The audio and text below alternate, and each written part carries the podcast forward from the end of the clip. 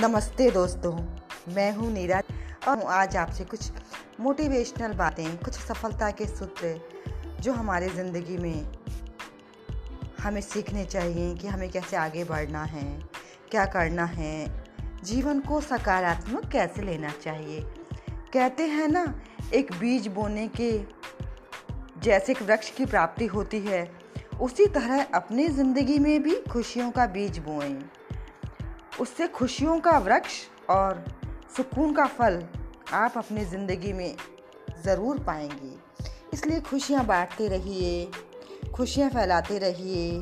कहते हैं ना कि अगर आप अच्छा करेंगे तो अच्छा लौट कर ही आपके पास में आएगा।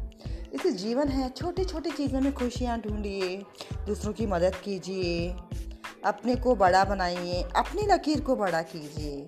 देखिए, भगवान आपके झोलियों में इतनी खुशियाँ भर देगा कि आपको सहन भी नहीं होगा।